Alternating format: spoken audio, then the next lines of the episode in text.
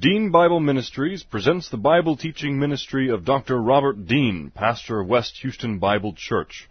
These and other Bible lessons are available from www.deanbible.org. Now let's listen to our lesson from God's Word, the Bible. How shall a young man cleanse his way? By taking heed thereto according to thy word. Thy word have I hid in my heart that I might not sin against thee. Thy word is a lamp unto my feet and a light unto my path. Jesus prayed to the Father, sanctify them in truth. Thy word is truth. For the grass withers and the flower fades, but the word of our God shall stand forever.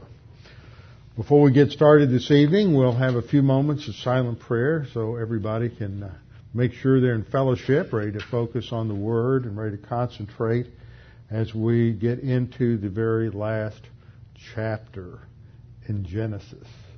172 hours so far.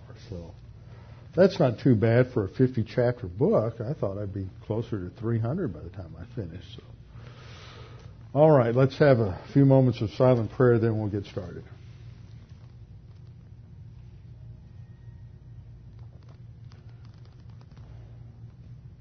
Father, we're so grateful that we can come together, that we can study your word, that we can be refreshed, encouraged, strengthened by the things that are in your word. That your word is sufficient. It is gives us everything we need for life and godliness, the scriptures teach, and that it is by your promises that we are able to uh, learn who you are and to see you work in our lives and, and to grow and mature spiritually. And Father, as we study these things tonight and understand the principles that are embedded in this chapter, we pray that you would uh, strengthen our spiritual growth as a result. We pray this in Christ's name. Amen. We are in Genesis chapter 50, the last chapter, and we will probably, I don't want to get your hopes up, but we will probably finish it tonight, which is a, uh, not the finish of the series though, because what I want to do in the next uh, couple of lessons is go back and review Genesis in some summary messages just so we, after we've gone through and we've uh, done so many detailed studies and and uh, dug some post holes in a number of places and went down pretty deep. Now we can go back and put it all together and kind of see what we what we learned. Uh, it's going to be interesting as I go back to review the whole book and look at what I thought the book was going to say back in whenever that was. 2003 when I first started. We'll see what whether we had a pretty good idea of what the book was all about. I'm always what? February 12th, 2003. Good. See, people are always watching every move. Scary. It's scary. One of the one of the most humbling things that can ever happen to you as a pastor is when you're going through something and somebody repeats back to you what you said. Says, well, don't you listen to yourself? Shut up and leave. Okay. Genesis chapter 50. There's two things that happen in the 50th chapter of, of Genesis. The first part that covers the first 14 verses describes the, uh, the mourning and the uh, the burial and funeral procession, or the preparation of the body, the funeral procession, and the burial of Jacob in the promised land, in the land of Canaan. And then in verse 15 down through 26, we have the uh, final reconciliation of Joseph with his brothers, and then the description of Joseph's death and his instruction to his brothers to take care of his body and to take him back to uh, the land of his fathers and to bury him with his fathers, all of which is an expression of his faith and trust in God and his his uh, promise. His promise to Abraham that God would give him that land. So even though they are still in Egypt, and even though uh, they are going to be in slavery, God is going to be faithful and return them to the land.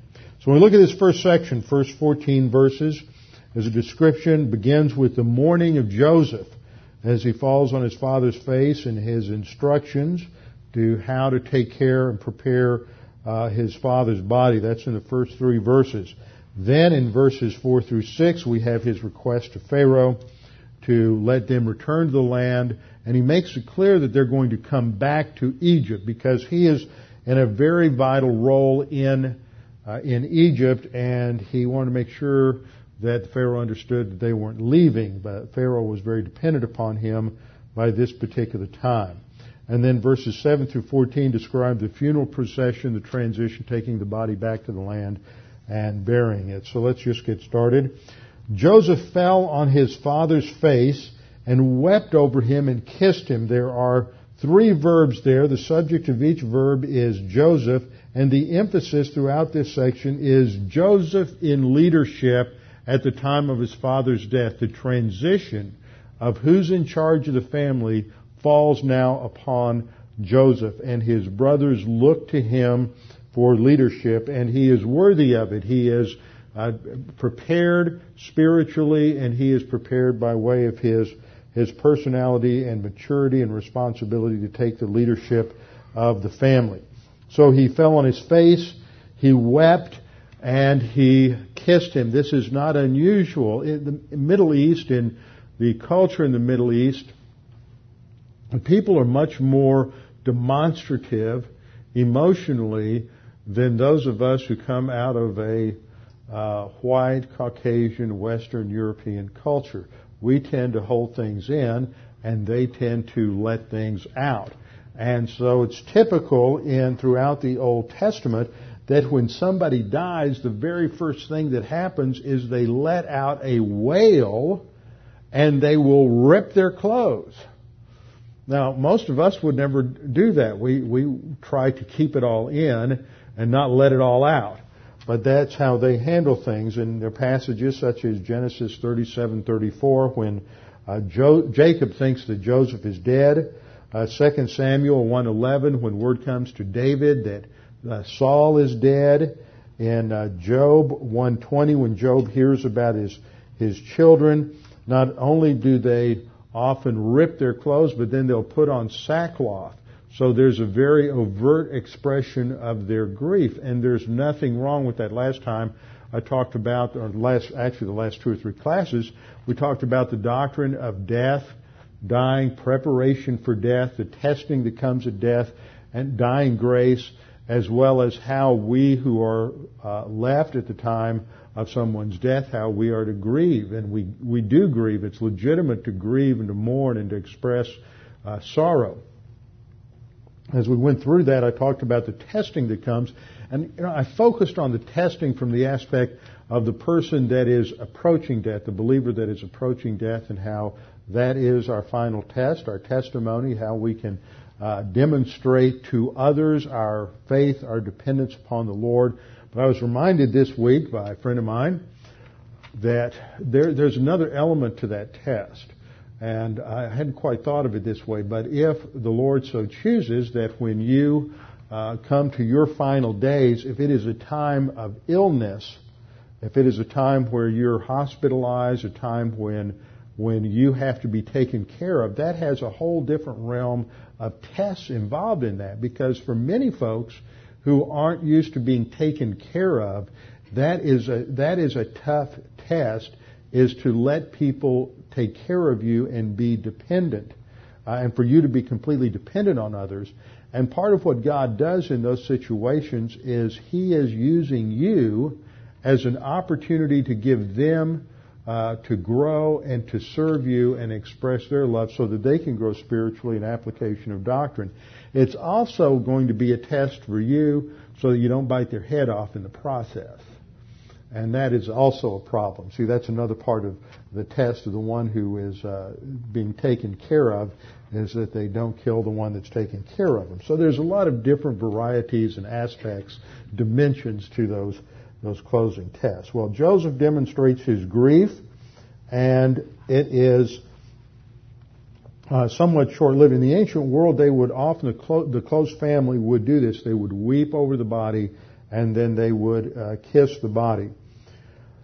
Joseph then commands his servants and physicians. The, servants here refer to his, those who are in his household, who were his immediate uh, under his immediate authority, those who take care of all of his all of his commands. And the word for physicians here is the Hebrew word rapha. Uh, the, that term's been picked up by a certain Christian quote psychiatric organization, but it comes from the that's the core Hebrew word for healing. And the participial form, it refers to those who practice healing. So it's not really physicians in the sense that you think of physicians, but these would be the court uh, healers. And these were the ones who were responsible for the practice of embalming.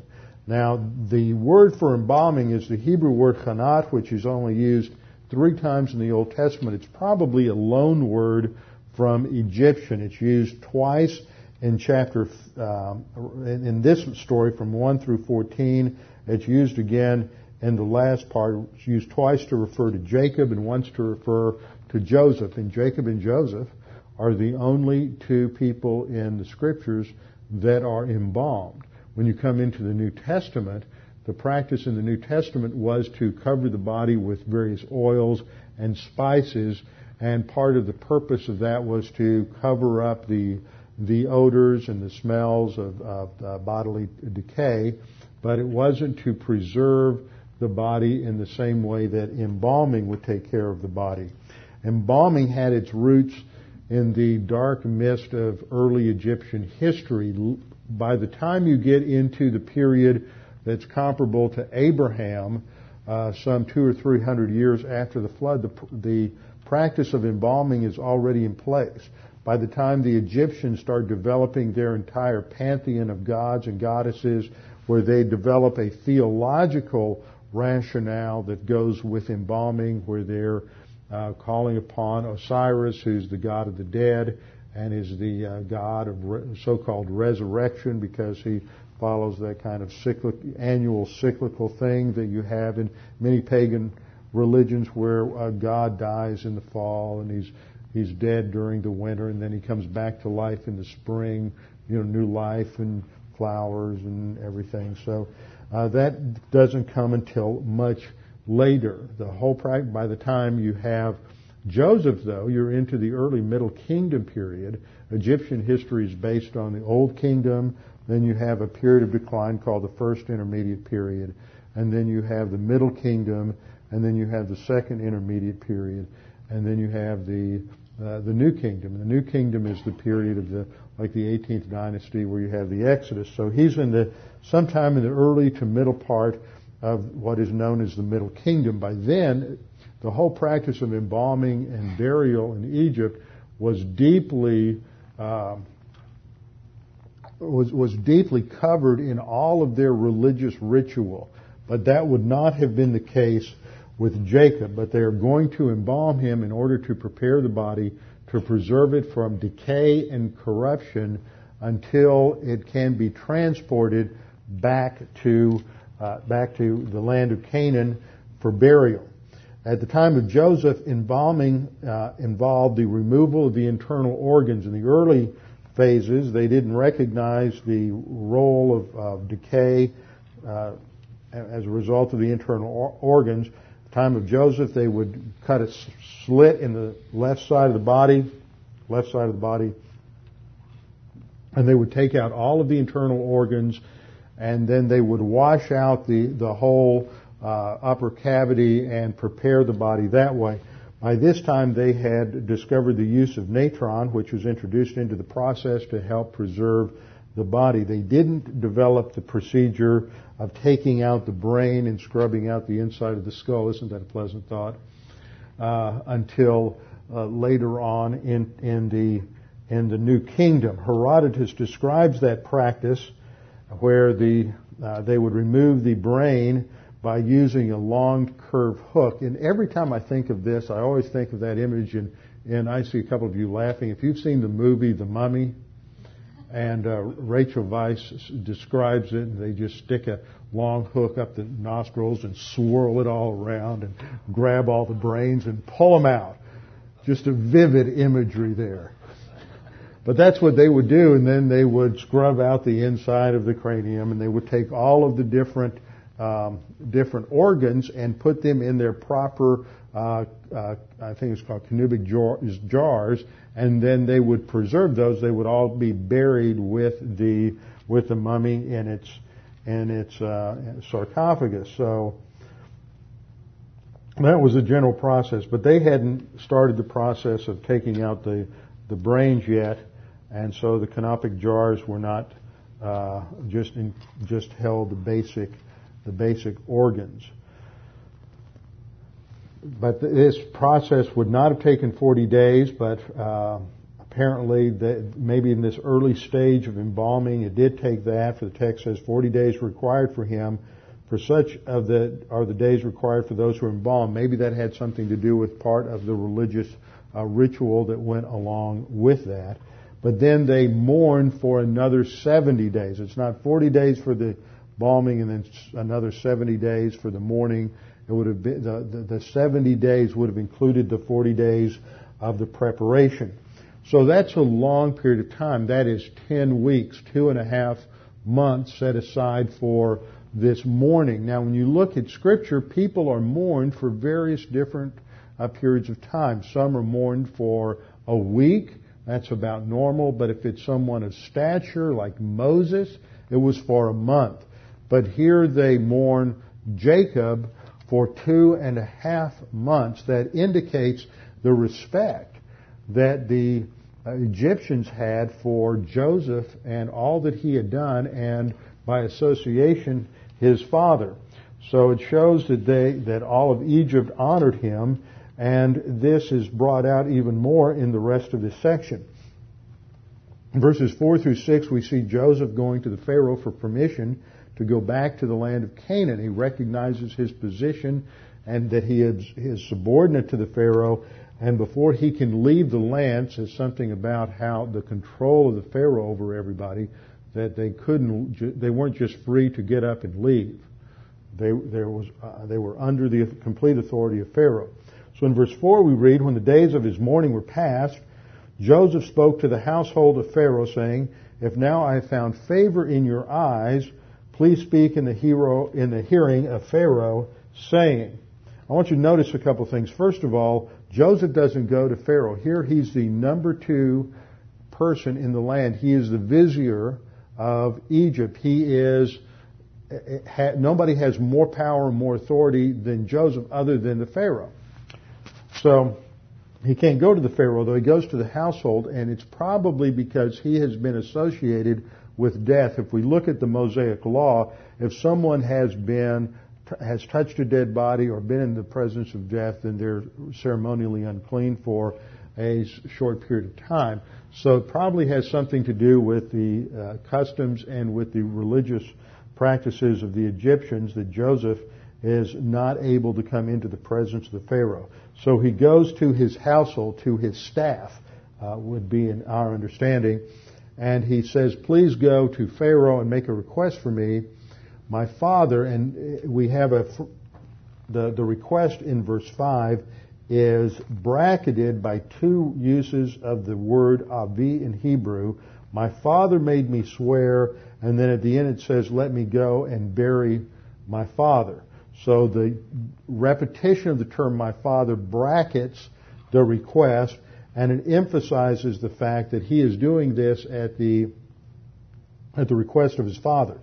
So he says, My father made me swear, saying, Behold, I'm dying. In my grave which I dug for myself in the land of Canaan, there you shall bury me. Three times he uses the, the uh, uh, first person pronoun there. My grave, I dug it for myself, you shall bury me.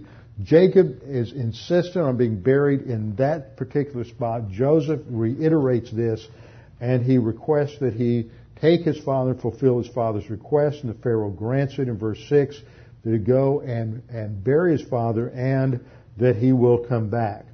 In verses 7 through 14 describe this, this incredible procession.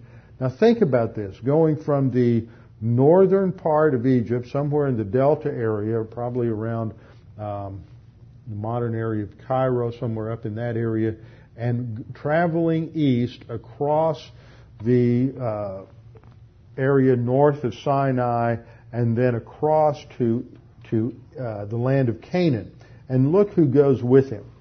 He goes up, first of all, he goes with all the servants of Pharaoh. After I read this, I thought, well, who's left back in Egypt to take care of Pharaoh? Not too many people. It shows, again, the tremendous respect that the Egyptians had for Joseph. Now, while I'm describing this, what I want you to do is bring into your mind's eye a picture from the first chapter of Exodus. The first chapter of Exodus where the Jews are slaves, where they have no honor, where they are downtrodden, and where they are later on in Exodus chased by the chariots of Pharaoh. So keep that in mind. The, the, Moses is setting up a contrast here, the way they are honored in chapter 50 and the way they are dishonored in Exodus chapter 1. So all the servants of Pharaoh, the, whole, the household, all the chief government officials go with him. They would be gone for uh, at least two months in making this, uh, this trek to the land of Canaan. The elders of his house, that is, all of his respected statesmen, all the leaders of the, uh, and over all the different departments of Egypt, all the elders of his house, household staff, as well as all the elders of the land of Egypt. And, you know, if this were America, this would be uh, taking you know, most of Congress, the leaders of all the committees, uh, the cabinet, uh, all of the chief staff from uh, the White House and from the presidential staff and all of his advisors, uh, the Supreme Court, everybody would be going on this particular uh, funeral procession. So it takes all the household of Pharaoh, the elders, the elders of the land of Egypt, as well as the house of Joseph, his brothers and his father's house, and all their servants. So that means with the, the only exception is going to be the wives with small and, and the small children. They stay at home. Seventy came down with with uh, Jacob. Approximately seventy came down with Jacob to Egypt, and there have been a number that have been born since then. So there may be as many as 100, 120 in the household now, and so probably close to 80 or 90 went back with Joseph to the land of Canaan, and then they all returned to Egypt. So all the household of, of Joseph, his brothers, his father's house, only their little ones, their flocks, and their herds were left in the land of Canaan. And along with them went up both chariots and horsemen. So the elite military units of the Egyptian army went along as a protection from any roving bands of marauders or bandits, but also as an honor guard. So the elite units, the cavalry, which is light cavalry, or light armor, which is what the chariots would be, and the cavalry, the horsemen, and it was a tremendous gathering. And they go to the threshing floor of Atad, which is beyond the Jordan. What does he mean beyond the Jordan? Remember, Moses is writing this and finishing this when he is still outside of the land. He's over in the land uh, on the what we call now the Transjordan, over in the the Hashemite kingdom of Jordan. So he's writing uh, uh, from his perspective, and he's saying, okay, Hebron where they were buried is on the other side of the Jordan from where Moses is writing. So it's written from the perspective of Moses as the human author of Scripture in terms of his uh, geographical location. So he says, they came to the threshing floor of Atad, which is beyond the Jordan. They mourned there with a great and very solemn lamentation. He observed seven days, so another week of mourning. And the words here for mourning and solemn lamentation in, uh, show the intense grief still over and demonstration of that grief over the death of Jacob. And it is such a magnificent profession and all of this pomp and circumstance and all of this formality and you have the elite troops of the chariot corps of Pharaoh and his cavalry. You have all of the household, the major government officials are all there that the Canaanites all uh, sit up and take notice when they see the, the mourning at the threshing floor of Atad and say, There's deep mourning of the Egyptians. Therefore, its name is called Avel Mitzraim, which has to do uh, with the, uh, the weeping of the Egyptians. Mitzraim is a Hebrew for Egypt. So his sons did for him just as he had uh, commanded him, just as he had commanded them, for his sons carried him to the land of Canaan. And verse 13 and 14 reiterates to us, it's, it's a redundancy. Why is this just over and over again at the end of chapter uh, 49? Jacob made a big deal about the location. You want to be buried in the cave that's in the field of Ephron the Hittite, in the field of Machpelah, which is before Mamre in the land of Canaan. And now they repeat that in detail in verses 13 and 14 that this is indeed in the cave in the field of Machpelah before Mamre to emphasize that Jacob is buried exactly where he said to be buried, and this is in the burial place of that field that had been purchased by Abraham. It's the only piece of real estate in the promised land that the patriarchs, the Jewish patriarchs, ever had or ever owned. And God had promised that they would own all of the land from the river of Egypt to the river Euphrates and all the land in between, all of that would be theirs, but none of them saw it in their lifetime, which Jesus then uses when he's teaching as a, as a demonstration that they understood resurrection. Because they knew God was faithful and would give them that land, and even though they didn't see it in their lifetime, it was very real to them. And the writer of Hebrews says that they, they were looking forward to that city that was built without human hands. So they understand this. This is as real to them. And that's what the faith rest drill really is all about, that the truth of God's Word is more real to us than our experience. Even if we don't have it, even if we don't see it in our lifetime, we know it will be true. Now I want you to remember that principle when we get to the issue of vengeance and justice at the end of the, at the end of the chapter. So his sons bury him in that particular place. And after he buried his fathers, verse 14 summarizes, Joseph and his brothers all go back to Egypt. Now once they get back to Egypt, in the next section, the brothers now become a little worried. This reveals two things. It reveals Joseph has a true understanding of reality. That God is very real for Joseph. But for his brothers, God is less of a reality. Now, what do I mean by that? Well, when they get back, they think, well, verse 15. When Joseph's, Joseph's brothers saw that their father was dead, they said, perhaps Joseph will hate us and may actually repay us for all the evil which we did for him. As if the only thing that restrained Joseph was the presence of Jacob. What about the presence of God? God hasn't died. Joseph recognizes that all that he has done has always done, been done in the presence of God. If we think back to the episode in, in uh, back in uh, Genesis chapter 39 when he's in the household of, of Potiphar. And Potiphar's wife starts to tempt him and wants to seduce him. And Joseph's response was, how can I do this great wickedness and sin against God?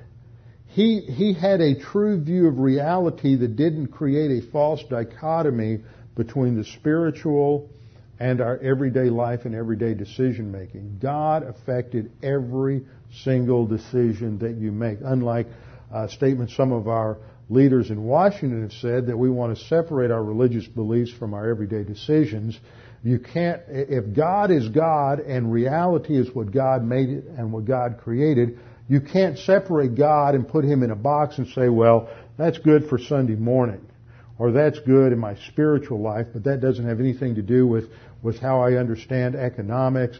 It doesn't have anything to do with how I understand uh, history. It doesn't have anything to do with how I conduct myself as a lawyer or as a politician or as a doctor or as a construction worker. And, but that's what happens. We compartmentalize.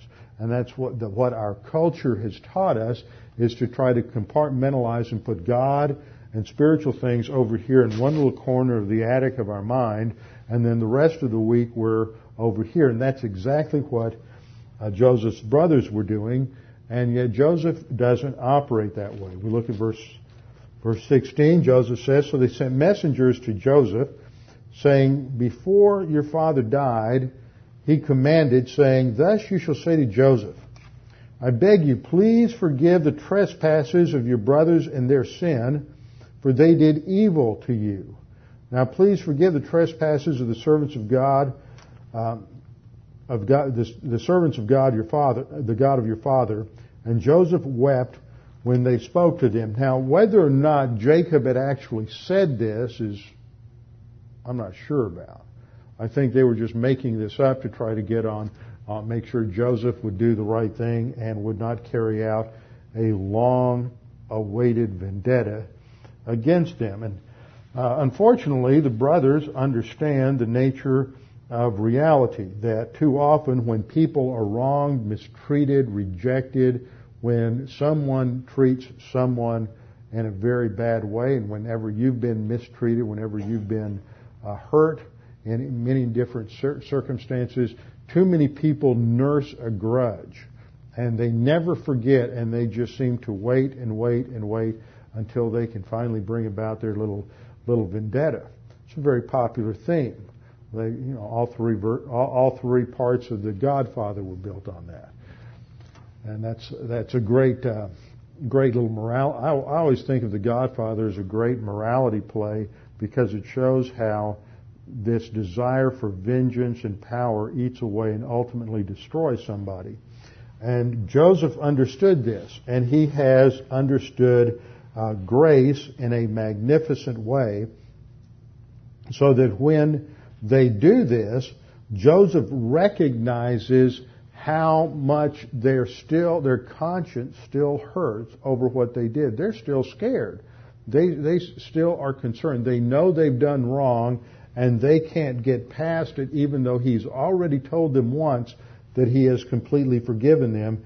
And his response is to weep when they, when he heard this. In verse 18 we read, Then his brothers also went down went and fell down before his face, and they said, Behold, we are your servants. And he says, Don't be afraid. Am I in the place of God? Joseph understands the principle that when we are wronged by anyone, whether it is a real wrong or whether it is just a perceived wrong, it is not our job to justify things. It is not our job to make sure they uh, they they are properly taken care of, and the person who does us wrong is uh, comes to comes to proper uh, justice. We leave it at the hands of the Supreme Court of Heaven. We do not play God, and that's what he emphasizes here. He says, "Don't be afraid, for I am in, for am I in the place of God. But as for you, you meant evil against me." Their motives were wrong. He's not, you know, I get irritated sometimes when something wrong happens or somebody is the victim of an injustice and people say, well, must have been God's will. And it, it's almost as if they're excusing the wrong actions of the person who did wrong by saying, well, God allowed it. Well, that doesn't make it right. The people who do wrong are still wrong. These brothers were still wrong. Joseph is not minimizing or diminishing the evil that they did. In fact, they're very clear that the text is very clear that what they did to Joseph was wrong and evil. However, as I pointed out as we've gone through the whole Joseph narrative from the very beginning back in chapter 39, it is an illustration of the New Testament principle in Romans 8:28 that God causes all things to work together for good to those who love God, to those who are called according to His purpose. God is in charge of the events of the universe. And even though bad things happen to good people, even though there is real evil in the world, even though you are maltreated, mistreated, abused, even though you may be the victim of incredible unjust and undeserved suffering and attacks, nevertheless, it's not outside of God's control, and He can turn evil into good. And that's the that's what Joseph recognizes is that God allowed this to happen. That doesn't mean that it's okay. But he understands that God allowed it to happen because God had a broader plan and broader purpose, which was to take Joseph down into Egypt so that he could be there to prepare a sanctuary where the family of Jacob Jacob could come, and for the next 400 years they would be protected from assimilation into the culture around them because that was the problem. Remember we saw how, how Judah and the other brothers, Simeon and, Levi, were guilty of acting as, as bad, if not worse, than the Canaanites around them.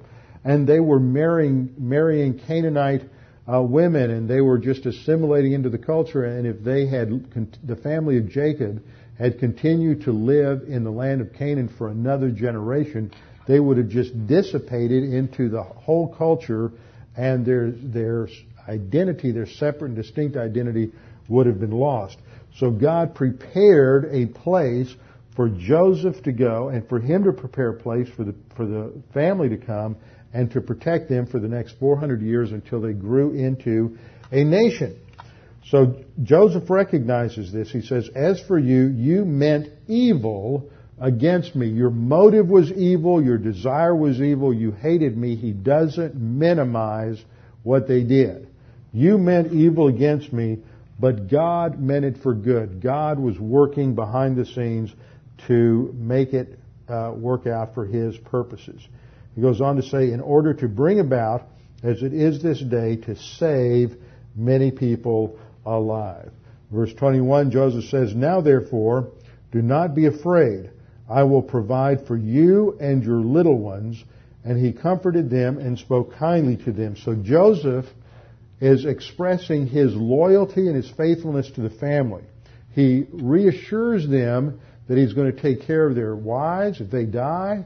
He's not going to execute vengeance against them or against their children. He is going to deal with them from a position of integrity and a position of grace no matter what happens. He assures them of that. Well, let's stop at this point for just a minute and look at this whole issue of undeserved suffering from others. I think one of the greatest challenges that we all face at times is what happens when we go through either real rejection or perceived rejection. Now, this can be something that is very personal. It can involve the breakup of marriage. It can involve the breakup of romance or friendships. It can involve the loss of a job. It can involve people who were once our friends who all of a sudden uh, turn against us, or people in the workplace who we thought we could trust, and all of a sudden they are using us as a stepping stone to get to a, another position. There are all kinds of things that can happen where people turn against other people and we get hurt in the process. And how do we respond to that when people hurt us? Now, I would suggest that very few of us have gone through the kind of rejection and hostility that Joseph went through. We haven't been sold into slavery by our brothers and and, uh, and near family. We haven't had to live in a state of not only being a slave, but then once we're in that state of being a slave, we are unjustly accused of a crime and then go to prison for several years for a crime we didn't commit. And so Joseph had to learn that lesson that he is not going to hold uh, evil actions against people. He's not going to harbor it in his soul. And that is something that is very difficult for some people have sin natures that just trend that way. They trend towards uh, bitterness and resentment and uh, revenge. Other people, it seems like that's not the trend of their sin nature, so it seems like it's a little easier for them to handle these things. But actually, nobody has an easy job of this. We have to think through the whole process. When we go through any type of rejection, the sin nature always reacts from this position of self-protection, going all the way back to the garden. The first thing that happens when we feel threatened is what? You blame somebody else.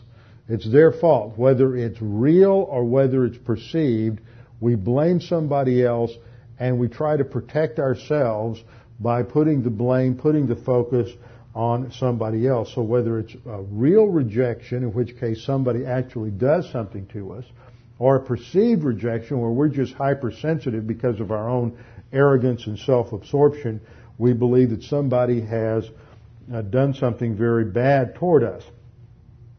We always have to keep in mind the uh, sk- the arrogant skills, the five arrogant skills. We start with self-absorption. Self-absorption is the basic orientation of your sin nature and my sin nature. That orientation is always me first, it's always arrogance, and when anything threatens me, then my defenses immediately go up. And we're all guilty of this to a different one degree or another. We get involved in self-absorption and in self-indulgence. The more self-indulgent you are, the more vulnerable you become to somebody else doing something to hurt you. Then there's self-deception. In the process of arrogance, we create our own reality. We deceive ourselves about people and about events and about things going on around us. And then when somebody does something to hurt us, somebody attacks us, somebody slanders us, somebody actually does something to cause us to lose a job, or we have a uh, marital breakup, something of that nature, then uh, we're shattered. So then what do we do? Well, it's not my fault. It's their fault. We get into self-justification. And then we have to not only convince ourselves that it's the other person's fault, and they may legitimately be wrong. In, in Joseph's case, he had two situations with real rejection, where his brothers are truly evil, they're conspiring against him. They first they want to kill him, and then they just sell him into slavery. And then there's Potiphar's wife, and she has attempted to seduce him, and then she lies about it. So in Joseph's case, he can build a really good case on why the other person is wrong, and you need to understand why they're wrong. See, I was, I was maltreated, I was abused, I was, I'm a victim, and we live in a culture of victimization where everybody wants to emphasize, poor me, I'm a victim of what what uh, this, what society has done to me. I'm a victim of my teachers. I'm a victim of parents.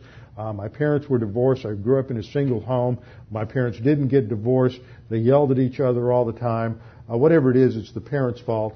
Um, or it's the teacher's fault, or it's the kids down the street fault, or whoever it is, it's always somebody else's fault.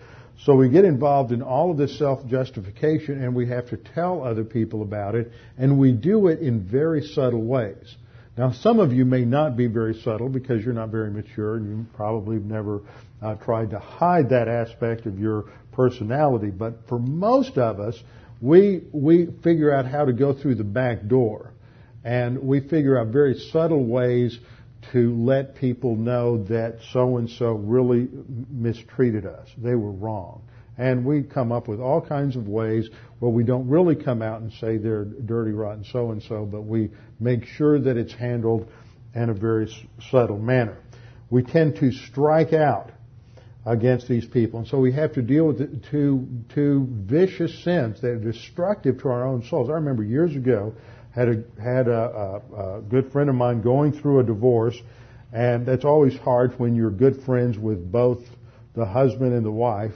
And the wife left him, and I said, whatever you do, don't attack him because that's not going to make anything any better. That just destroys your own soul. I'm not going to talk to you anymore. You're on his side. That was it.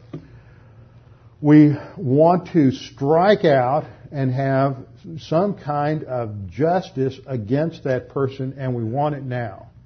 We don't want to wait, and we want to be the one to uh, instigate it because we think we know exactly exactly what they need. We have mental attitude sins of revenge and vengeance, and people stop and they think and they, they'll daydream about how so and so is going to be held over a fire and twist and turn and be tortured and how they'll lose their job or people finally realize what a terrible person they are and they'll all leave. And all these things that we come up with and we uh, sort of nurse our thoughts with those things over time as, uh, as, and finally we get past that. I think that's just sort of a normal sin nature response, but you got to deal with it with doctrine every time it comes up and not allow yourself to go that way. Because if you do, then what happens is it subtly begins, subtly begins to dominate your mental attitude. And you may not become aware of it. I've watched this happen. I've seen it happen with me. I've seen it happen with other people. Next thing you know, you start getting involved with sins of the tongue, and you didn't intend to go there. You just want to have your own little private time over here where you could just think about how God is going to execute vengeance on this person, and they're finally going to get their uh, just desserts. But what happens is, is that gets into your soul, and the next thing is you start getting into trying to help God a little bit, and you want to make sure that other people understand their failures. So you get into a little slander, a little gossip. Uh, sometimes that comes out in prayer meeting when you want to pray for so and so. They they just have some real spiritual problems, and we want to make sure that God will humble them. See, we just have this self-righteous uh, veneer that comes out. Maligning, we get into self-justification, and one of the worst things that happens as Christians, and I don't know why this is, but if you are an evangelical conservative, you figure out some way to justify everything with a doctrinal rationale so that they're really not doctrinal and I am, they're a heretic and I'm not, and see, we shouldn't have anything to do with them. And we have this way of always ultimately wrapping the issues up in some kind of doctrine to justify ourselves and to show why the other person is wrong.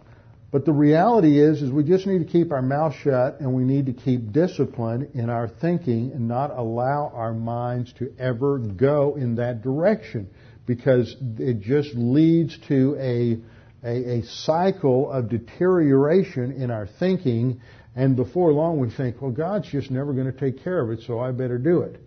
And that's what I was pointing out earlier is that Jacob and his father Isaac and Abraham had a promise from God that God was going to give them the land. God was going to execute justice for them in giving them that land. It didn't happen in a hundred years or a thousand years or five thousand years, but God is faithful and He will bring that promise to fruition because God is truth and God is right. The same thing is happening happens with justice that there may not be justice in this life. You may look at that person and say they're an unbeliever, they are unethical, they have gotten where they are because they have stolen and they have robbed and they've stepped all over everybody. And you're just like the psalmist and you say, Lord, how long will the, will the righteous suffer and the wicked man prosper? But eventually there is justice. Deuteronomy 32:4 locates the issue in justice. The key, the key verse on vengeance is found in verse 35 of chapter 32. That's where I'm headed. But 32:4, Moses says, "The rock," referring to God, "His work is perfect, for all His ways are just. Everything is just. He has perfect knowledge, so He knows all the facts. He knows all the data. He knows exactly what needs to take place in order for justice to be brought about. He is a God of faithfulness. He is true to His word. He is a God of faithfulness and without injustice. Righteousness, righteous and upright is He. And then the whole chapter really talks about the various attributes of God in relationship to the history of the nation. But then in verse 35, Moses instructs the nation to recognize that ultimately they have to take justice to the Supreme Court of Heaven. Vengeance is mine. Now sometimes God will avenge people and execute justice intermediately through people and through the institutions of man that he has established. But in verse 35, the focus is on God. Vengeance is mine. And the word that is translated uh, vengeance here uh, in the Hebrew is a word that, when it's applied to man, mostly in the scriptures, it refers to somebody getting personal, getting personally even with somebody else. But when it's applied to God, it doesn't have that idea of vindictiveness. It has the idea of God bringing about justice and properly avenging somebody. Why? Because He's omniscient and He knows all the facts. Because He's perfectly righteous and perfectly just and he is going to execute justice in time. So the, the scripture says, vengeance is mine and retribution. Uh, God will take care of the ro- proper uh, payment in time. So these are key passages. Psalm 94:1. God is a God of vengeance. That is the application of justice and righteousness. He is the one who stands up for the widow, the orphan, the one who is uh, mistreated and maltreated. The problem is that we get into mental attitude sin. So we get into the New Testament, we have various key passages on bitterness. Ephesians 4:31. Let all bitterness and wrath and anger and clamor and slander be put away from you along with all malice. Don't hold a grudge. Put this away from you to get rid of the mental attitude sins and get rid of the sins of the tongue. First you have to confess them and then you have to deal with it. every time that temptation comes up, every time your little nasty sin nature puts that out there for you to put a dig into that person or just make some uh, sarcastic remark or raise an eyebrow or make some comment. Uh, that's just your sin nature. Put all of that aside from you. We should pray for those who want to hurt us. That is one of the best things that you can do. Somebody's mistreated you, somebody's gossiped about you, maligned you, hurt you, rejected you, whatever it is, then the best thing you can do is make it a point. It's not easy at first. Make it a point to pray for them. Every single day, pray that God would do the very best for them. Don't pray for that God would, you know, squash them like a bug. You want the best for them. And as you do that, what happens is the Holy Spirit begins to work on your soul, and before you know it, you have gone through a process where you really do want what's best for them, and that lashing out from hurt is no longer the, the motivation in your own soul. Arrogance has been uh, squashed. So when someone treats you unjustly, we need to keep sh- keep our mouths shut about it. Don't go around telling everybody about it and playing the victim. We need to wait on the Lord, and that waiting on the Lord does.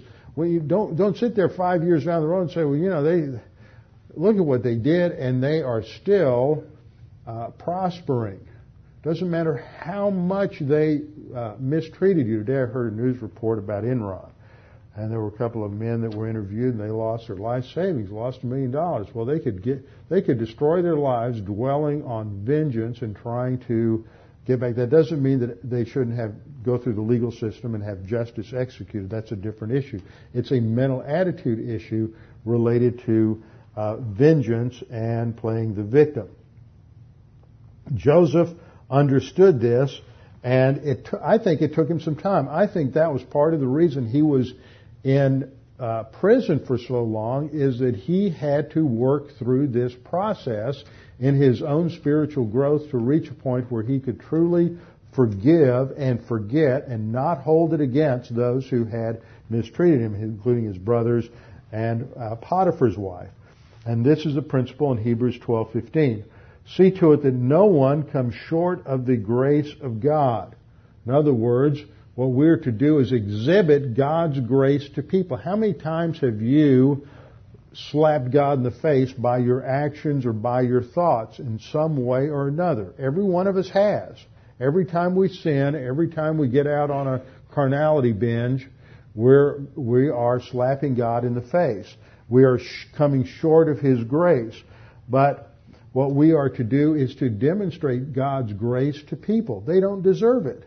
Not one little bit, but that's the whole point. You don't deserve God's grace either. There's not one sin that somebody committed against you that Jesus Christ didn't pay for. And that really brings you up short when you stop and realize that this, no matter how horrible or egregious this action may have been, Jesus Christ paid for that on the cross. And God loved that person to die for their sin despite the egregiousness of that particular sin, no matter how horrible it was. So we are to deal with people in grace, Hebrews 12:15 says, so that result clause, no root, no little seedling of bitterness can spring up and cause trouble because once you get bitter and you start talking, then you have sins of the tongue. And as soon as you say, make one little comment here, one little comment, next thing you know, it starts spreading and it defiles everyone that comes in contact with that. It's like an infectious disease and you can't ever get, uh, get those words back. So we are not to be the ones seeking revenge, but put it in the hands of God, knowing that even though human judicial systems may fail, God's ultimate judicial system will never fail. So the final principle is to always deal with people in grace. Now we come to the last part of the chapter which describes the death of Joseph in verses 22 to 26. So Joseph dwelt in Egypt, he and his father's household, and Joseph lived 110 years, not nearly as long as his father lived. In fact, he's rather short-lived. Uh, Joseph saw Ephraim's children to the third generation. The children of Machir, the son of Manasseh, were also brought up on Joseph's, knees, so that's only to the second generation from, uh, from Manasseh. And Joseph said to his brethren, now here's where he is demonstrating his loyalty to them. There's no reticence there. He fully trusts them. He, they, they proved themselves untrustworthy at the beginning, but now he entrusts his body to them. He says, I am dying, but God will surely visit you and bring you out of this land to the land which he swore to Abraham, to Isaac, and to Jacob. And he took an oath from the children of Israel, saying, God will surely visit you, and you shall carry up my bones from here. This is an act of the faith rest drill. He understands the promise of God that God is going to take them back to the land. God promised Abraham that they would be out of the land for 400 years, and then he would take them back and give them the land that he had promised to Abraham. And then in verse 26, so Joseph died, being 110 years old, and they embalmed him, and he was put in a coffin in Egypt. So Genesis ends with Joseph in a coffin, death. Genesis began in perfect environment with no death.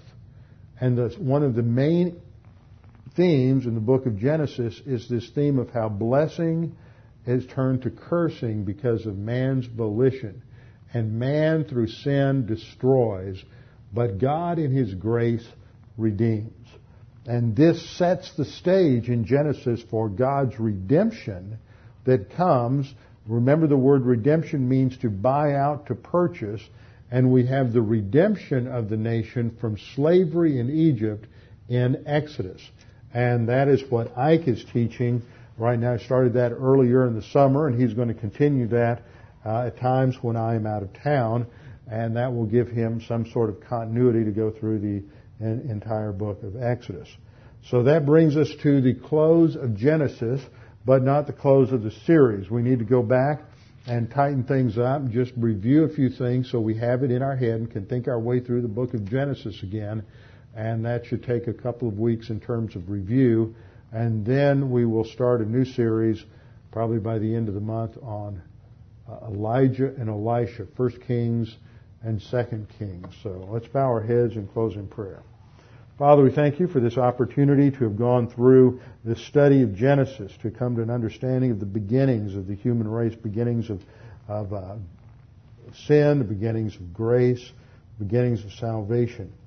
Uh, that we can see how you work, have worked in human history, what your plans and purposes are, because once we understand Genesis and the promises to Abraham, Isaac, and Jacob, then we can understand what happens in Exodus, what happens later on when Jesus comes, and what happens in the future in the events described in the book of Revelation. For Genesis is the foundation of the entire revelation of the Scriptures.